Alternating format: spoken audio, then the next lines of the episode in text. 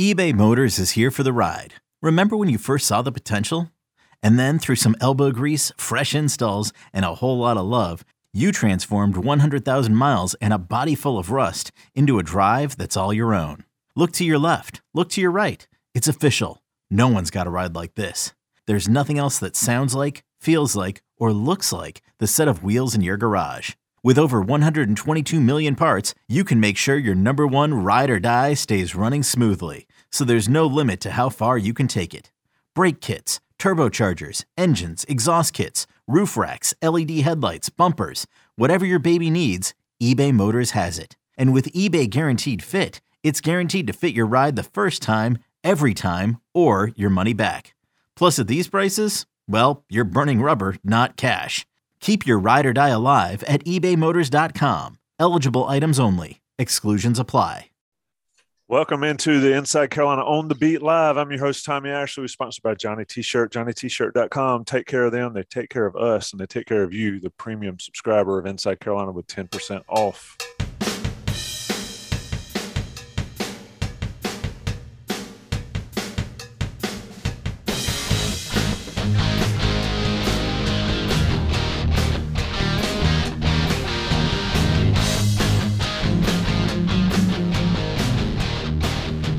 The Beat Live comes the usual crew of Greg Barnes, Gregory Hall running the wheels, and we have the man of the hour, Taylor Vippolis, joining us after after Vip pulls the head coach at North Carolina to join him and Justin Jackson on the Rafters podcast. Vip, what was your biggest takeaway from talking to Coach Davis earlier?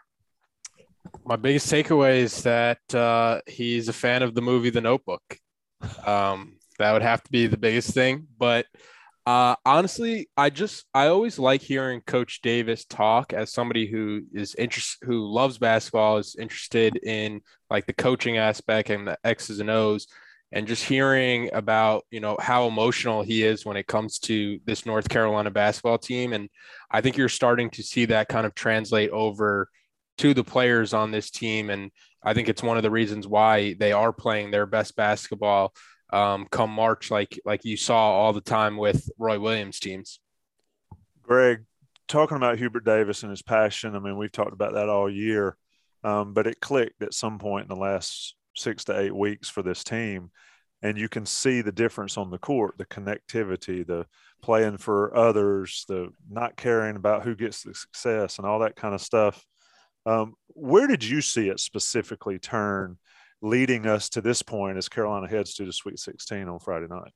Well, uh, two things of note there, Tommy. Number one, we got to see the open practice to, to start the season, which is great that UNC allowed us in. Um, and you could see some of that passion from Hubert. You could also see some of the team kind of being like, uh, okay, like we hear you, like good, good job. It, I don't want to say it seemed forced, but the way the guys reacted almost was like it was forced. Um, it was his first practice as a you know as a North Carolina head coach, all those things. Um, those early days of him trying to connect with the guys, of him trying to get his feet wet, we're long past that. And really, when it hit for me was after the Pittsburgh game. Um, we made a big deal after Wake Forest and Miami. The guys were expecting you know really hard practices, and they come in and and Hubert's kind of like, all right, guys, look, you know, I know we had bad games, uh, but we can do better. Like we're a better team than that. Let's just let's just forget about it. Let's move on. That didn't happen after Pittsburgh. After Pittsburgh, they came back, were embarrassed, had a really hard practice, and Hubert stopped and said, "All right, wait a minute, wait a minute." So you're playing harder now in practice against one another than you did last night on TV against the ACC opponent. Somebody explain that to me. Um, and so, just in hearing from the guys, that was a turn in how Hubert kind of addressed them. And that was something that really caught their attention. And since that Pittsburgh game, we've seen this team make significant strides. And I know that we've seen it on the court in terms of production on both ends of the court. But the way they communicate with one another, the way they openly care about one another, we did not see that early in the year. I mean, if you go back to Uncasville I know uh, Jeff Goodman and Rob Dauster had done a, a podcast on court talking about, these guys weren't even talking to one another on the court, and everybody saw it. Like there was no communication. There'd be a foul. There was no huddling up. It was very awkward, and it did not bode well. I mean, look at them now. I mean, they they are thrilled. They were thrilled to be able to go back into the locker room after the Baylor game to celebrate with Brady Manek. Um, I think that says a lot about how far this team has come. Um, I think it says a lot about the growth that Hubert Davis has had in year one. Um, but really, since that Pittsburgh game, Tommy, I mean, this team has really turned it up, and I think I think Hubert really getting after him after that loss uh, was the fire that they needed. The biggest stat that kind of makes that point like tangible, I think, through these first two NCAA tournament games, Carolina has 51 assists on 62 field goals where you're seeing guys who are enjoying each other's success putting each other in the best spot possible and when you when you're looking at 51 assists on 62 field goals those are numbers that are like rivaling you know the the 2016 team that went to the national championship against Villanova the 2017 team that went to the championship and beat Gonzaga. Like that's how impressive they have been. And you you are seeing a team that is enjoying each other's success now I think yeah, and eh, you know what's the Dean Smith quote? It's amazing what we can accomplish when nobody cares who gets the credit, and I think that is what we've seen, and that's what you guys are explaining. And Gregory, quite frankly, um, the Baylor game never happens if that cohes- cohesiveness and that growth, um, it doesn't happen on either end of it. The 25 point lead, the game itself, but the 25 point lead or the comeback for sure doesn't happen if this team's just not totally bought in to Coach Davis and also to each other. Yeah, and I mean they played three different games on Saturday, right? Like 30 minutes of just beat you down, we're better than you, we're more confident than you basketball. 10 minutes of holy crap, we suck. I've and never then, seen a ball before. Right. Like I don't know how to inbound the ball. I don't know how to go against the press. And listening to Armando today of try like explaining what was wrong against the press, they basically didn't do a single thing that they're supposed to do. He was like, Well, we kept taking into the corner, and then the guards were supposed to run long and they came close, and we were supposed to have two guys set up in tees running out routes, and they were running in routes, and it was just a complete mess and i can't imagine what the film review was like because hubert said they just looked at the 10 minutes and then overtime. But to your point i loved what hubert said today about what he said in the huddle and it was very similar to what uh, i believe was the clemson game right before um, the the game winning play where he was just like he, he made the joke. He was like all right guys we need to go play more basketball. Isn't that isn't that awesome? And he was just like you could see everybody was like coach, no, like we just we just blew a really big lead. Like, what are you talking about? And then the whole thing, it's like, guys, if I had told you yesterday that we had five minutes to beat Baylor in a tie game to go to the Sweet 16, would you take it? And they all said yes. He's like, all right, we have it. Like, we're here. Um, and then RJ took it upon himself, and they just the maturity of the team. Like two months ago, they're losing that game by 20 in overtime right? I mean, 20 might be an exaggeration, but they're just not even coming close to it. So it, it's it's pretty surreal when you look at 14 of 17 and five of their last eight games, they've won seven of them, and five have been by double digits. And the only really game that was down to the wire, uh, obviously the, well, I guess Baylor game wasn't double digits, but the, the Virginia Tech game was down to the wire, the Louisville game, and, and things like that. So it, it, it's pretty crazy. Vip, you asked Justin Jackson, and I mentioned it on the post game with Dewey. I think I, that, that you talking about a blur of a podcast. That that is one, but and I want you guys to comment. What's more impressive, the fact that they were blowing Baylor out of the gym, or the fact that they somehow um, won that game without Manek and Love? I think it's the fact that they were able to win that game after not only did the wheels come off, the engine blew up and it ran into the deep ditch. I mean, we've never seen a, a, meltdown like that. And we can talk about the fishing officiating all you want. Carolina did a plenty to help it. Nobody uh, has seen a meltdown like that. Like I know you texted me. You texted me, and you were like, "That was almost the biggest choke job in the history the NCAA basketball tournament." Vip, I think the fact that somehow they stitched it together with some uh, with some wire and some duct tape and managed to beat Baylor in overtime is more impressive than getting the lead in the first place. I think in the moment, the fact that they were able to win without Manek and without Love was more impressive. But what I think we learned the most from and moving forward in the NCAA tournament, I think it would be um, that the starting five was able to build a 25 point lead and and run this Baylor team out of the gym because I think you've seen this team in spurts this year where it looks like they they could put it all together, but I think outside of the the Duke game in Cameron Indoor, you really haven't had too many opportunities where you you've seen this team put it together for you know longer than a, a four or five minute stretch, and I think on Saturday, Saturday was the first time where it kind of felt real like this team does have enough talent. Um, even though I've been saying that, I think me and Rel have kind of been on that, uh, planting our flag that this team has top 10, top 15 talent. Um, but Saturday was the first time that it felt real and felt some kind of validation that this team could be a team that goes to the final four or, you know, even, even in, in the wildest dreams cuts down the nets at, at the end of the season. Greg, let me ask you about, and people are asking about Dontrez Styles and all, but you've covered Carolina for a long time now. I've been paying attention for way too long. And every tournament, every time Carolina's been in a tournament of note, especially when they've won national championship. It's been a guy that did something in a game that nobody expected.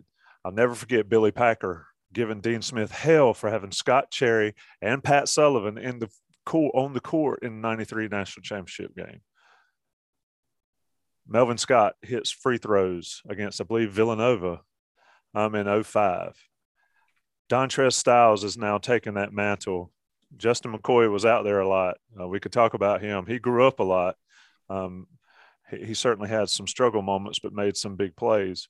But Greg, it's Styles that guy that gives Carolina an extra bonus aside from the starting five that Vip talks about being good enough to beat anybody. Yeah, and let's not forget uh, Mr. Maye, of course, right?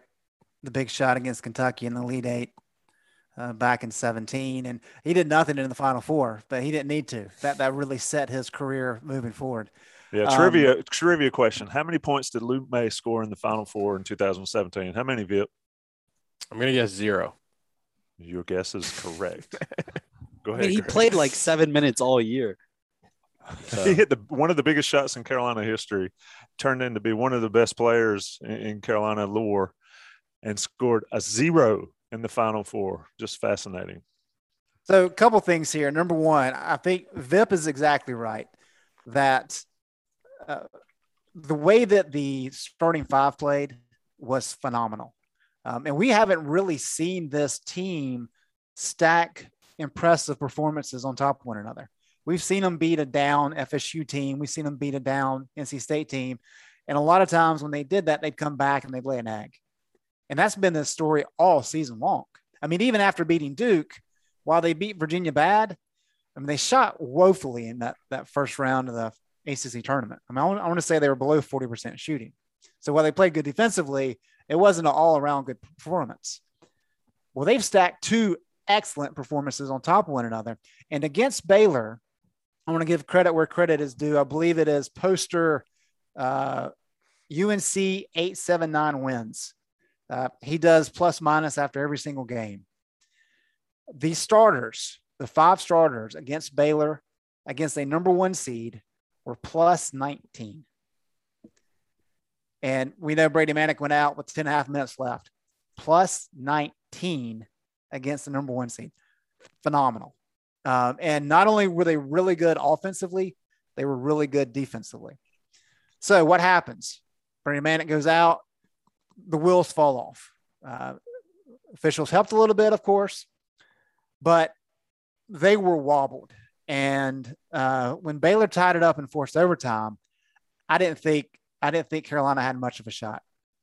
And then Dontrez Styles hits one of the biggest shots in Carolina basketball history that won't ever get the credit that it deserves. And what did RJ Davis say today? He said, as soon as that shot went in, RJ looked around and says, We're good. And I think everybody watching felt the same way because as soon as that shot went down, and Baylor, who had battled back from 25 down to tie it, saw that they were down once again by three points. It was like the balloon let out of that building. The, the air let out of the balloon in that building. Uh, just a massive shot. And for him to play, what did he play? 25 minutes, career high. And he played a lot of minutes early too. It wasn't like he just First played half. after Brady got knocked out. Uh, and he, he's just been playing well. He's a key component for this team, I think, in the weeks to come if North Carolina is able to continue this run. Because as Bacot said today, they really don't have any depth in the post. It's, it's Bacot and Brady, and that's it. And so if Styles can step in and give you quality minutes there, uh, that's good. But more importantly, that sets the tone for him moving forward. Uh, you know, he, he's got a, gr- a bright future ahead of him. Great athlete, but what a what a clutch shot by young man. I'll So tell you what. You mentioned. if- uh, oh, sorry, Tommy. well, my bad. If, if Carolina goes on to win the national championship, people will talk about that shot Sure, forever. Absolutely. That'll be the uh, that'll be the Villanova and the Sweet 16 play. Um, Ty and- Lawson in the second half against Arkansas. Yeah, all those. uh, that- all those type things um, contingent on winning the national championship. Certainly the biggest shot of the season. Go ahead, Gregory. Yeah. Um, one, there's a bunch of new posters in the chat. So shout out to y'all for commenting for the first time. Glad you're here. Second, Greg, you mentioned the starters. Um, Evan Miya, I've brought up his analytics before, right? Uh, so he tracks two man lineups, three man lineups, four man lineups, five man lineups. You look at the five man lineups of the remaining Sweet 16 teams, that UNC's five starters are fifth in offensive efficiency and then sixth overall when you take into defensive efficiency. Iowa State's I, his offense is lower, their defense is higher.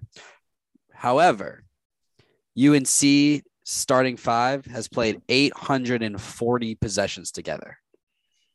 The next highest in the Sweet 16 is Arizona, that's played 500 and oh no, Gonzaga's played 755, and then Arizona's played 560 no one else has played more than 400 possessions together.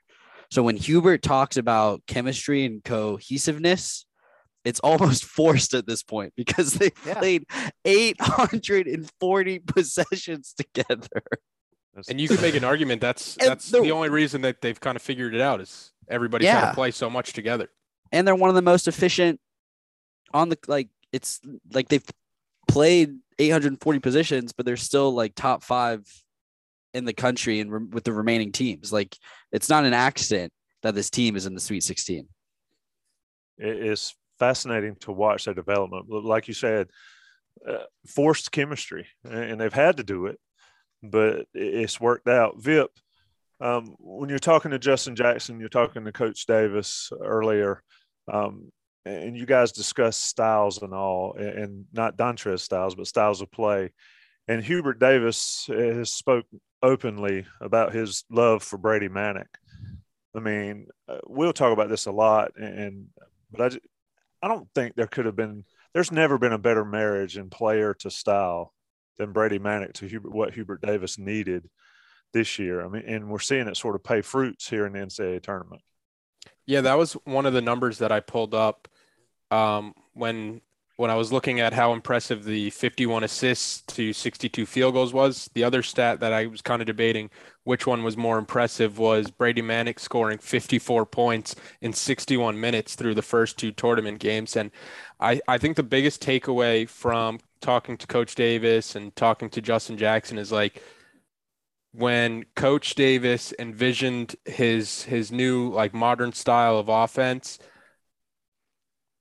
and having somebody like Armando Bacot in the post, Brady Manek, you couldn't get a more perfect complement to what Coach Davis wants to do when you're also considering the fact that Armando Bacot is is manning the post down low. And he's he's able to run so many, you know, stack pick and roll options where Davis comes off a screen, Manek is is flaring out for a, a top of the three, and then all of a sudden the defense they have so many things that they're they're trying to account for that you're seeing why Carolina is getting a lot more uh, better looks as as Coach Davis has trusted Davis more and more as the season has kind of went on, And I, I think that you really couldn't have asked for a better year from Brady Man Brady Manek in terms of you know expectations and um, how he's how he's been able to kind of handle everything that's kind of come with being a Carolina basketball player this season. Yeah, Vip, and you mentioned the system. Um, Hubert was asked about it today, and I thought it was interesting. He pointed to around the Boston College time. I believe that's when Puff was out with COVID.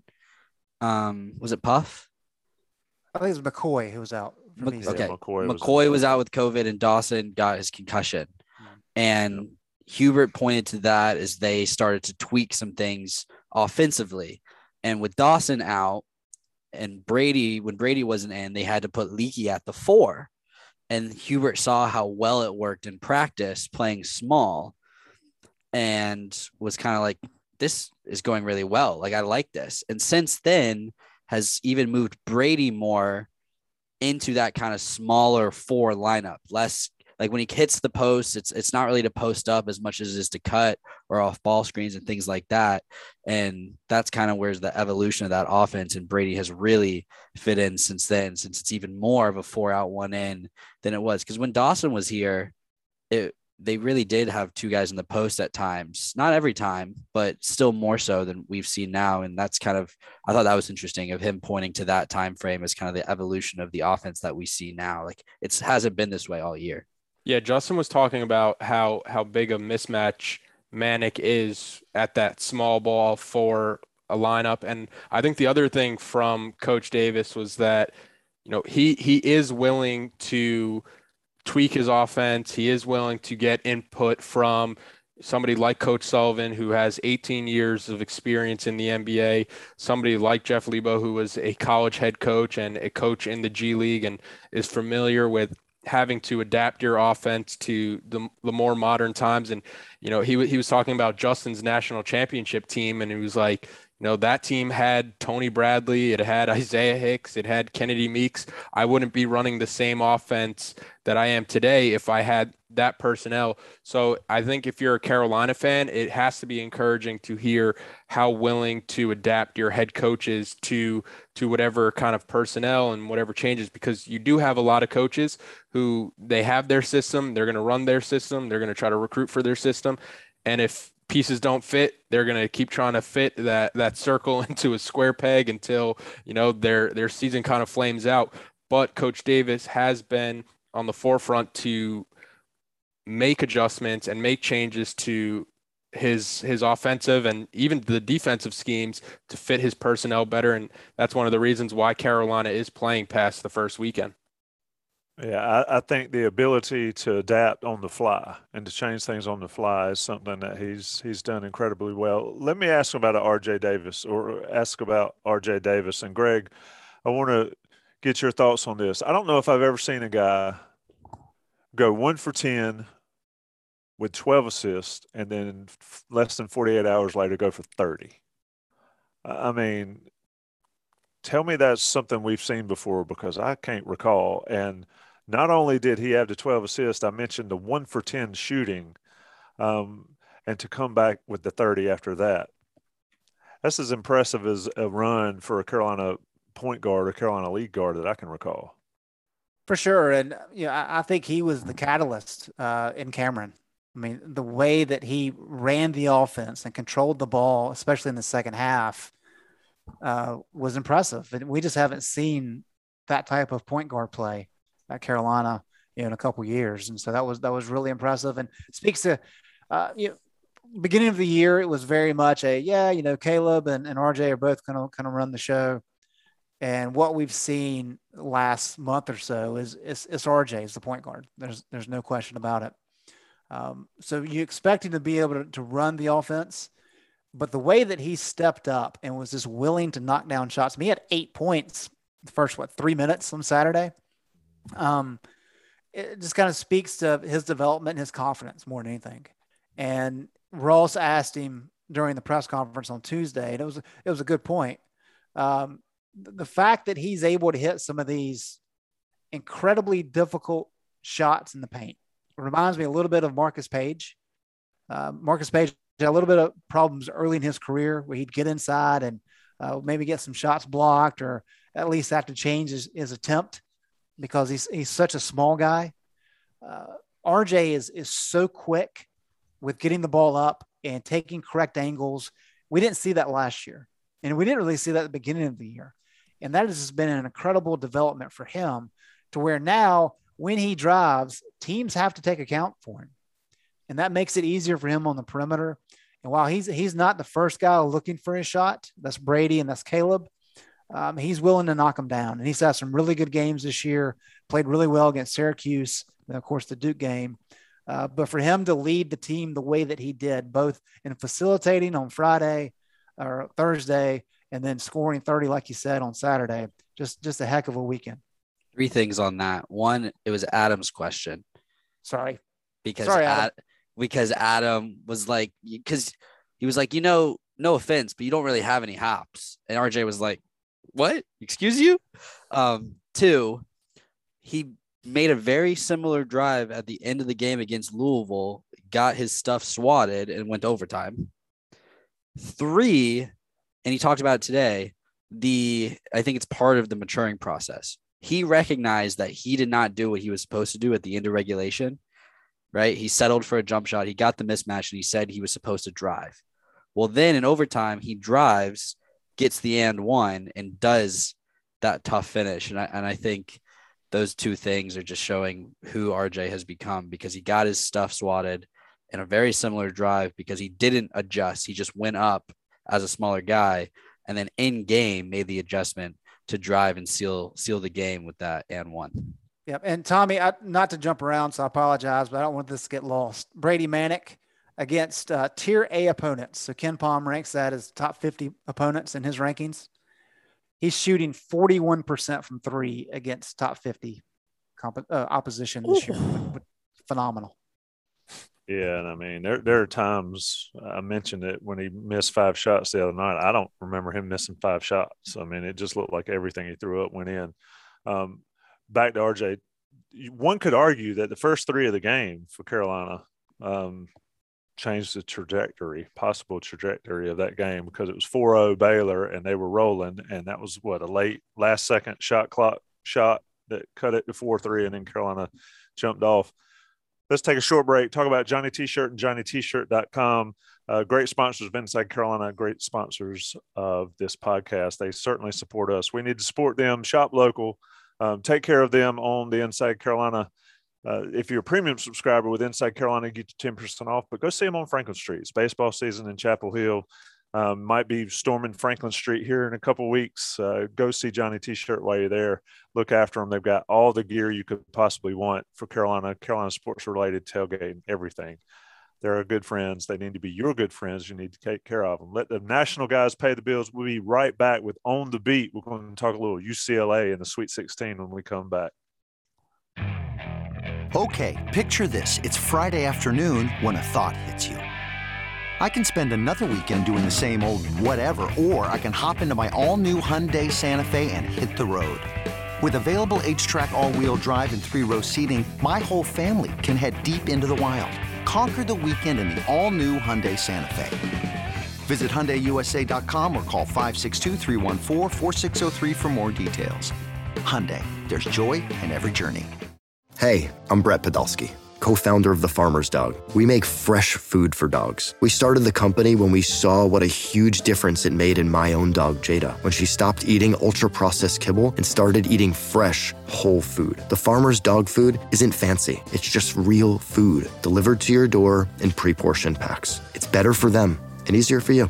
Get 50% off your first box at thefarmersdog.com slash podcast. That's thefarmersdog.com slash podcast. Back with On the Beat Live. I'm Tommy Ashley. That's Greg Barnes, Gregory Hall, and Taylor Vippolis joining us. A lot of questions, guys, in the chats um, about how Carolina deals with UCLA. I think it's a pretty good matchup for Carolina. Um, injuries or not for UCLA, we saw is it Jaquez go down late in their 32 round of 32 game. Greg, a lot of people talking about who Leaky guards. I mean, is there really a question who Leaky guards in this game? There's not. Um, it's uh, Johnny Juzang.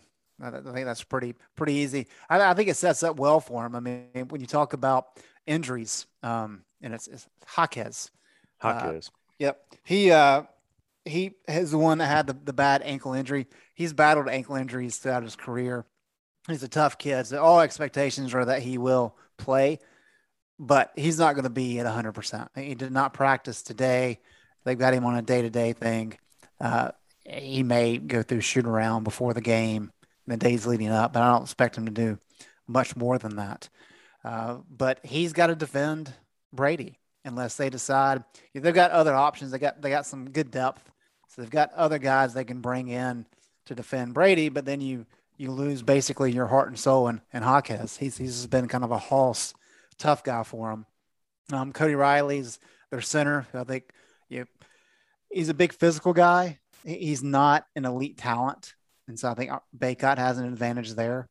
And then you get into guard play, and it's not like UCLA has these massive guards. They have skilled guys, uh, but but nobody that's going to overpower RJ or Caleb. So yeah, I, I, think it's a good matchup for Carolina. I mean, UCLA is very solid. Uh, you know, they don't push tempo, very methodical. They're they're good on both ends of the court. Um, so there's nothing that you can really say, okay, well, this is a weakness. We can exploit it. You're going to have to play well, but there's really nothing that UCLA does that you look at Carolina and say, eh, they're going to really struggle against that. So um, I think given that this is a Sweet 16 game, it, it, it works in Carolina's favor uh, on a lot of these boxes. It's crazy how slow UCLA plays. Like considering how efficient and good their offense is, like I mean, they're 270th in tempo but their offense is 12th. I don't know if I've seen those type of numbers before. That's like Virginia esque, but it right. doesn't look like Virginia when they play. Virginia's offense has never been that efficient. It's well, the bright lights of had... Hollywood. what uh, what matchup you looking forward to, Vip? Uh, it would probably be Leaky and Johnny Juzang if if that's the matchup Hubert Davis goes with, and I think that's the matchup everybody kind of expects, just because you have such a, a dynamic offensive player in Juzang who who made this incredible Final Four run last year, and then you have somebody like Leaky Black who I think the term that gets thrown around with him is he's he's essentially an eraser where you put him on the other team's best player and he kind of disrupts the entire flow of what that other team is trying to do if you can't go if you're cutting off the head of of their best player. Um, so if Leaky can get an advantage there, it, it kind of sets this the rest of the Carolina team up for more success on the defensive end. And UCLA, they're they're they're never they're not like a from the games I've watched, they're not really a physical um, like a team that wants to you know just beat you up with physicality. Where Baylor tried to do that, Marquette tried to do that, but they do have um, I would say they have good length for starting four guards. Um, Tyger Campbell's the only one who's 5'11, and then everybody else in their starting lineup is six seven or above. So I think seeing who who Caleb Love guards would be another interesting aspect because they're they're all about six seven, six eight, kind of in that range, and you'd assume Campbell's going to be guarded by by Davis. So UCLA um, doesn't really have the opportunity to take advantage of them because I think you've seen even going back to the the Virginia Tech game, Virginia Tech, Marquette, Baylor, all their first couple of possessions have been trying to put RJ Davis in the post and trying to post him up. So I don't think UCLA has that um, luxury when you're starting somebody like Campbell, who's who's checking in under six foot. I think it's a great matchup for RJ Davis, and that's when I look at Carolina's defensive matchups, we know Leaky's going to take somebody out of the game. Bacot's going to take the biggest guy. I think in this game, Carolina matches up as good as you can expect at this level. Now, the lead eight might be a little different depending on who wins the game on the other side of the bracket, but Tyger Campbell and RJ Davis will be a fantastic matchup to watch because I don't think they're that big a difference type player. I mean, everybody's going to say the hair and the style and all um, in the size. I mean, but I think they play pretty similar. Gregory, um, we're some we haven't looked at. I mean, I got, I think Manek needs to be big. I think Caleb Love. Question. I'll start it here. I'll give you this. Can UNC survive another five point performance by Caleb Love? I freely admit I didn't think they could have the other day, but they did. Yeah, I mean it's easy to say no, just because Caleb's five point performances usually come with mistakes attached to it. So um, it's it's very often he has a five point performance with. I mean, he's never had a five point performance with 12 assists like RJ Davis had, right? Uh, you know, so if he can do that, then yeah, fine. If he can create shots, which he might be able to with um, the way, like with Tyger Campbell guarding RJ, RJ might be able to hunt his shot more off the ball. So it'll be interesting to see what that happens. Um, since if UCLA switches, maybe not, but if he doesn't, it'll be interesting to see that. But one thing that I'm curious to see is when UCLA has the ball, how often they go five out and try to pull Armando away from the basket and try to get UNC in one-on-one defense. And I think even that UNC, even though UNC has gotten better defensively, which we, we can all agree on that, they've been able to stay with their man more, move their feet better across the board, not just Leaky. They're still outside of Leaky susceptible to one on one. And so if UCLA can pull Armando out and go five out a majority of possessions in their slow half court methodical offense, I think that could make UNC eh, that could cause struggles for UNC on the defensive end. So I'm curious how often if at all UCLA goes that approach because that'd be one thing I would look at to try to mix things up and try to frustrate Bacot and pull him away from the basket. Thing about it is if you play five out, then you still got to play on the other end of the court. And Vip, that leads Bacot to have a smaller guy on him, and he's going to destroy that guy if he can stay out of foul trouble. Well, I just mean with their, I mean, they've got four guys that are six, seven. So it's just like they don't, it's not like they would, like their lineup is small. It's not like they would be doing something differently. Like there, there's going to be a mismatch on the offensive end for UNC with Bacot. They, there's just going to be, and even with Brady to a certain extent. Um, but on the other side of the ball, I, I think it would behoove UCLA to take advantage of being undersized and, and not make because Bacot's been become a serious rim protector recently. He's he's been able to block block more shots than he has earlier in the season. So that's why I'm kind of looking for that. What do you think, Vip? Yeah, I think it's it's an interesting point and having trying to pull Bacot out. Um, you look at somebody like Riley, who's Bacot's projected matchup, and you know he's he's only shot like eight threes this season, um, but he's hitting them at four, he's four for eight.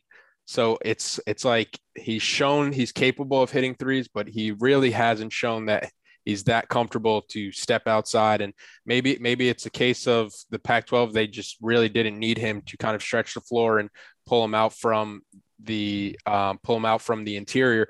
But I think the the other thing I'm kind of looking forward to seeing with Bacot when it comes to like the X's and O's is how Mick Cronin kind of handles Armando Bacot on the defensive end because – like like Gregory was just mentioning, when Carolina is on offense, they're going they should have a huge advantage with Bacot down low and what he kind of can do offensively. And you saw you saw a team uh, like Virginia Tech, Mike Young, he got pretty creative through different looks at Armando Bacot all game, threw his rhythm off the the team for whatever reason. You know, whether it was Bacot's uh, uh, a lack of getting Bacot involved or just tired legs. Carolina was never in that game from start to finish. So I think it's it's going to be interesting to see how Mick Cronin handles uh, Armando Bacot and tries to take away Carolina's biggest advantage, most likely. Greg, how do you see that shaking out? Um, one thing that uh, against Virginia Tech that I noticed, and I'll freely admit I didn't go back and watch it, but when they doubled Bacot in a variety of ways. It was always Leaky that was in the corner. Um, I would have probably tried to swap and put Caleb down in the corner and let force Caleb's man to try to double from the angle they were doing. But Greg, how does UCLA? How do you think Cronin? Because I, I kind of like Cronin, you know, and I, have always kind of liked UCLA to be honest with you. And we saw the run that they had last year, um, so they're certainly capable. But how do they deal with with Bacot inside? You think? I think what we've seen out of North Carolina the, the first two games and really the, the last month of the season is that they can really shoot the ball from outside. And so if you get in a situation where you're trying to double Bacot in the post, then you get into help rotation. And if Carolina's moving the ball the way that they should be, RJ or Caleb or Brady's going to get a pretty good look from three. Uh, I think that's dangerous because if Carolina gets hot, you know, we've talked about all year. When, when they when somebody gets hot, it's like the whole team gets hot. But if somebody's cold, a lot of them get cold. Uh, and you don't want Carolina to get hot. And so I think when you've got guys like Cody Riley and Myles Johnson, who are, who are big athletic guys, um, they're they're not elite talents necessarily, but they're they're effective at what they do. Uh, they can defend Bacot. Is Bacot going to win his his battles? Sure, of course he is. Uh, but would you rather him score 16 points or 18 points, and you do a pretty good job on the perimeter, or would you rather shut down Bacot and hold him to 12 points, and Brady gets a couple open looks that gets him going? Uh, I, you Virginia Tech had no choice because they're small. And Justyn Mutts is, not a, a true center. He's a power forward. Aluma is the same way. Uh, but I think when you've got legitimate size in the post like UCLA does, you just play man up. And if you want to you know drop some double screen or double uh, what am I trying to say here? Some uh, double teams. Sorry. Occasionally, sure, you can mix it up. But if if that's your game plan all day long, I think you're going to have problems. So so play man up and, and really make sure you defend the the perimeter to the best of your ability. Uh, and that, that's probably your best bet if, if you're looking at it from a UCLA perspective. Somebody in the chat said, let Bacot get his and then don't let Carolina get hot from the outside. The problem is, is if Bacot gets both. What's the bigger stat, Gregory? Bacot 18 points or Bacot 14 rebounds? Granted, he does this. He does. I was going to say that's them. probably his stat line on Friday. I mean, but but if he goes 10 and 14, is that better for UCLA than if he goes 18 and 6? You know what I mean? That means Carolina's not rebounding the ball as well. yeah, 10 and 14 would be better. I mean, because that means because that means if he's not getting the rebounds, there's probably I mean, other UNC players rebound the ball, but it also probably means UCLA is hitting a lot more shots. And I, I think Bacot just and the way I think it's funny the way everyone on UNC says it. They talk about Bacot. He's like, you know, Armando does what Armando does. Like it's just like expected. Like they all talk about, yeah, RJ was hot. Like he's he's gotten so much better. He's making shots when Caleb's on, when Brady's on, all this stuff. And they're just like, yeah, like Armando, you know, doing his thing down there, which he's should be able to do. And to answer your question, if it's 18 and six, I don't think UNC wins compared to if he's 10 and 14. That's a that's a great point about Bacot that it, it's almost like an afterthought. 100%. Where, where Davis has kind of had his moments, Love has his moments, Manek has his moments, and then you're you're so used to Bacot putting up, you know, 16 and 12, what he's averaged this this entire season, and then the the broadcast starts talking about it, or you get stats sent out, and it's like the last person that kind of put up these kind of numbers on this kind of efficiency that Bacot has put up was Tim Duncan at Wake Forest. And it kind of puts everything back into perspective like, yeah, he, he is the best player on this team, and he's probably been the most consistent player from start to finish. He's at 27 double doubles, I believe. So if they win on Friday, he literally has a chance to tie the all time ACC record of 29, which is held by Tim Duncan. Yeah, I've been watching the ACC tournament thing, and of course I remember it because that was right in the heyday. But Tim Duncan was just a monster. It, it you want to get to blood boiling. Let's talk about Leaky and Bacot not getting some postseason ACC awards, but they're bigger fish out there to fry. Greg, what are we missing with this matchup? Hold on, can and I ask Greg a question? Uh, if you'd like, sure. Um, Scott Holland brought up the question about comparing Baylor and UCLA's defensive numbers. As far as KenPom and efficiency, they're like 91.0 and 91.1. How are their defenses different as far as what we'll see on the court Friday? I'm curious your thoughts on that. Well, Baylor is very much an aggressive on ball defensive team. And so what what they did, they they averaged 18 and a half points off turnovers per game, which is crazy. Uh, just because they got in the passing lanes, they were very. I mean, their guards are great, uh, very good at the point of attack, and they, they turn you over and get up and down the court at a, at a quick pace. UCLA is not like that. They, they do a very good job with team defense. They're a very good rebounding team.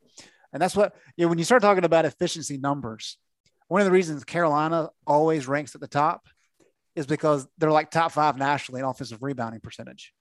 And that's important because you don't have to shoot very well if you get all the offensive rebounds because you get multiple possessions uh, in one trip down the court. And so UCLA does a very good job uh, turning their opponents over. It's not an elite level. They do a very good job defensive rebounding, and then they're very good uh, in with staying with their man uh, and doing a good job with help rotations. So all across the board, they're very solid. There's there's not one particular thing, kind of like Baylor does. Uh, UCLA is just a very good, well coached team. It, I guarantee you that they may play similar defense numbers wise, but it ain't gonna be the same defense. Nah. Not. I mean, Baylor is in your face, sometimes deeper than that, um, as we saw on Saturday. Um, you know, it was interesting when I was watching Baylor play Carolina, and they were up 25 minutes before it went all the, off the rails. And Carolina was in the bonus at what 15 minute mark of the second half. I was like, this game's over because they can't play solid defense without fouling and Carolina just shoot free throws for the rest of the game, similar to what the Carolina women did against Arizona when they got that lead. Arizona couldn't play defense without getting fouls called. We saw how it kind of went um, with the men. Vip, I'll come to you since Gregory um, had that great question for Greg. And what are we missing here? What are we missing about this matchup? Why do we feel, at least I do, why do I feel so good about Carolina matching up against UCLA, whereas there's a matchup on the other side of the bracket um, with Purdue, potentially with Purdue, that I would not feel good about. Why does UCLA seem like a good one for Carolina? I think the fact that they're not coming in 100% healthy is reason to feel better about Carolina's chances. And then I, I also think that Hubert Davis has mentioned it, you know, 40,000 times the, the past month and a half that this is the healthiest – his Carolina team has been up to this point where you you see guys who are enjoying playing with each other. They're, you know, we, we haven't talked about their effort. We haven't talked about their toughness in, you know, a month and a half. And if if this team does go out of the tournament on Friday, it, it's not going to be because of their toughness or because of their effort. It's most likely going to be, you know, UCLA just playing great team defense, containing Carolina shots certain things just didn't fall Carolina's way. And you know, you you get to 16 teams left in the tournament. It's e- either one of these teams can win. Um, so I, I'm I'm looking forward to this being a, a good matchup between two coaches that kind of have their team um, playing their best basketball. I think Mick Cronin kind of showed that last year, where his team gets their they go from the playing game to the Final Four and it's it's almost the the same exact team that he brought back um, this season. And then you have a coach like Coach Davis in his first year who's kind of learning on the fly, making adjustments. And then th- the other thing I was gonna say about that is you mentioned not really wanting to play Purdue. I, I think I'm on the opposite side. I don't want to play St. Peter's if I'm Carolina. How do you root against St. Peter's, man? I would love to see Carolina play. Just because game. of the zone? Is that what you're thinking, Taylor? I, I don't want to no, because they got New York City boys. I don't want to. I don't want to play oh. these oh. guys with a chip on their shoulders. Shaheen Holloway is kind of taking the tournament by storm. If you get if you get to Sunday, the problem is for Carolina. You're going to have your fans in the building, and then everybody else is going to be rooting for St. Peter's. Everybody in America is going to be rooting for St. Peter's if you get to an elite match, elite eight matchup against them. You know Greg, what I'm do you for. want to uh do you want to inform Taylor about what chip on shoulder means? No, why don't you go ahead, Gregory? I think that was fascinating. So I was curious, right? We're sitting in the bowels of Dickies Arena, and I don't know. They kept bringing it up, and I was like, "Where the where the heck does that come from?" So it's from the 1830s. There's like a sports art, not sports article. There's like an article in some Syracuse paper talking about b- boys that were looking for a fight so if they were just like angsty, you know, they would put a piece of wood on their shoulder and r- walk around daring people to knock it off and start a fight. That is hardcore. So it literally means chip of wood on the shoulder. Isn't And, like uh, uh, didn't they put, used to put like something on the show and say "knock it off, I dare you"? It was some commercial anyway. And Go ahead. Greg, Gregory, I know you're a big uh you're a big KenPom guy. St. Peter's, their offensive efficiency rating is 226. At go ask Kentucky if they think St. Peter's offensive efficiency is in the 200s. I'd rather Carolina play St. Peter's. I'd rather Carolina get there first, um, so we'll have something to talk about. But um, yeah, I, I think Carolina matches up well against UCLA. Greg, uh, last question for the show, and everybody can chip in, uh, chip in if they want. Get it, Gregory? Chip. Uh, Uh-huh. how, how does I Carolina cut Greg win off, this? by the way. So if he had something to say, and I'm cutting you off now, you know what? It's been a while. It's been a while. Yeah, you had gotten better on that. Greg, how, how what does Carolina do? Give me some numbers that will if I just look at the numbers at 11:30, 12 o'clock on Friday night, I'll say well Carolina won that game. Well, over the last month of the season, Carolina, I think, is top 10 nationally in, in defensive efficiency. Um, and so while we can talk about the offensive production, which has been elite at times, they've been really good defensively. And I, I think in order to beat UCLA, because UCLA is crafty offensively, that they are fun to watch. I know people don't like to watch Virginia. Uh, Virginia is one of those teams. To me, it's kind of like hockey. Like if you watch it in person, it's much more entertaining. Uh, but UCLA has some very skilled offensive players, a lot of guys with high offensive ratings, um, and they're going to be able to score. They don't rely on the three point shot necessarily, uh, but I think they're going to be able to get some points. Um, and so, if Carolina does a really good job defensively, that reduces the necessity for Carolina to be hot from three. And even if Carolina is hot from three, if Carolina plays good defensively, that sets the stage for potential you know 10-0 burst like we've seen a lot lately. You, know, you get a 10 point lead on UCLA, which their style of play, it's going to be tough for them to really kind of battle back.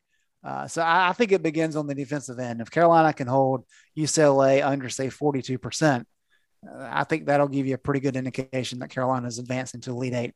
And what I was going to say is, if they win the Elite Eight game, we may finally, finally, finally yes get UNC Duke in the Final Four. Give me it. Give me it. Bring tell, all of it. You can tell a young in there. Um, I don't, I don't know now. Texas Tech's pretty I was strong. tell I was talking to Brendan Marks about that, and he was like, "God no, please no." And I was like, "What Bring do you it. mean?" I was like, "Bring it on." He was like, "It would upset the balance of the rivalry." I don't give a f. That Coach would K be is on the way out. Roy's already left.